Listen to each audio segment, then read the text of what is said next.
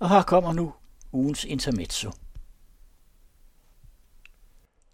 Mens soldaterne i sensommeren 1914 marcherede mod skyttegravene i fælles selvbedrag om at komme hjem før jul, forholdt landenes flertal sig tavst og bifaldt snarere det opgør, der efter 30 års europæisk fred nu kunne rense luften. Da katastrofen var fuldbragt i 1918, blev Tyskland entydigt pålagt krigsskylden. Det entydige heri diskuteres stadig. Men de sejrende magter var ikke i tvivl og med Frankrig i spidsen afkrævedes tyskerne de enorme krigsskadeerstatninger, der lagde vejen for Adolf Hitler og hans bandes magtovertagelse i 1933. I tiden op til næste verdenskrig, seks år senere, var krigsmodstanden næsten helt forvidret, og den hidtil blodigste, mest ødelæggende krig i menneskehedens historie en realitet.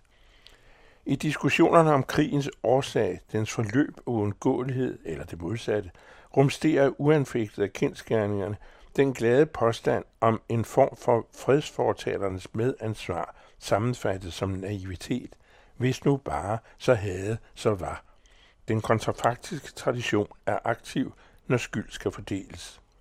De naive i ligningen, i de nøgternes optik, dem der ikke ser ondskaben i øjnene, ikke accepterer virkeligheden som den er, og ikke vil være med til at købe tonsvis af våben i fredstid, Lige akkurat den latteglade attitude, der udløser krige, da dem, der vil i krig, jo ikke afskrækkes af øllebrød.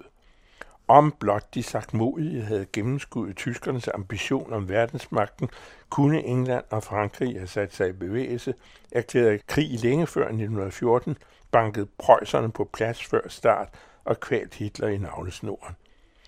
Uanset sådanne idéer betød de militære planer, at når mobiliseringen først var beordret, lod krigsmaskinen sig ikke stanse, ikke før våbnet var affyret, og så var det for sent. Militæret var reelt sådan set en helvedesmaskine. Nogenlunde samme automatik som i dag, nu med atomvåben. Affyrer Putin en af sine atomkanoner i Ukraine, starter maskinen, og fanden tager det sidste. Naiviteten beror ikke i advarslerne mod konflikt og oprustning, snarere i dem, der skaber krigens eget liv i våbnens automatik hvor man i tvivl hellere starter krigen før end siden.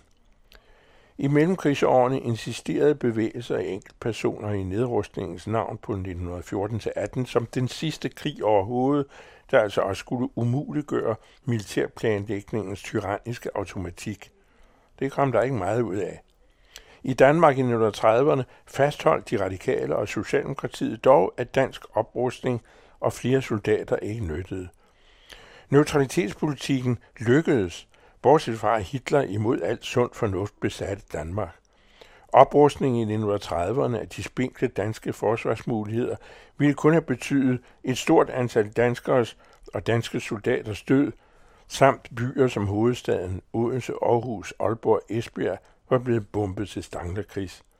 Danmark havde kun et håb, at andre magter, det vil sige England, kom landet til undsætning – det gjorde England som bekendt ikke, men vandt dog krigen med sine allierede som forudsætning for en ny orden, hvor dansk relativ selvstændighed blev bedre sikret end før.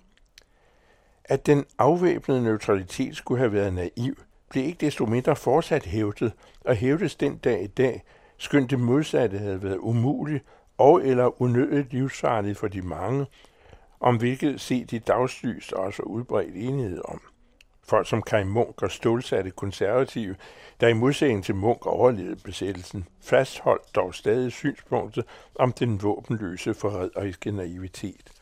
Usselhed, som en senere kreativ statsminister godt 60 år senere kaldte det og rejste rundt med i provinsen.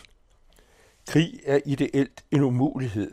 Det har krig altid været som i de store civilisationssammenbrud, der kostede så mange mennesker så uendeligt dyrt – nu er krig alligevel ikke en umulighed.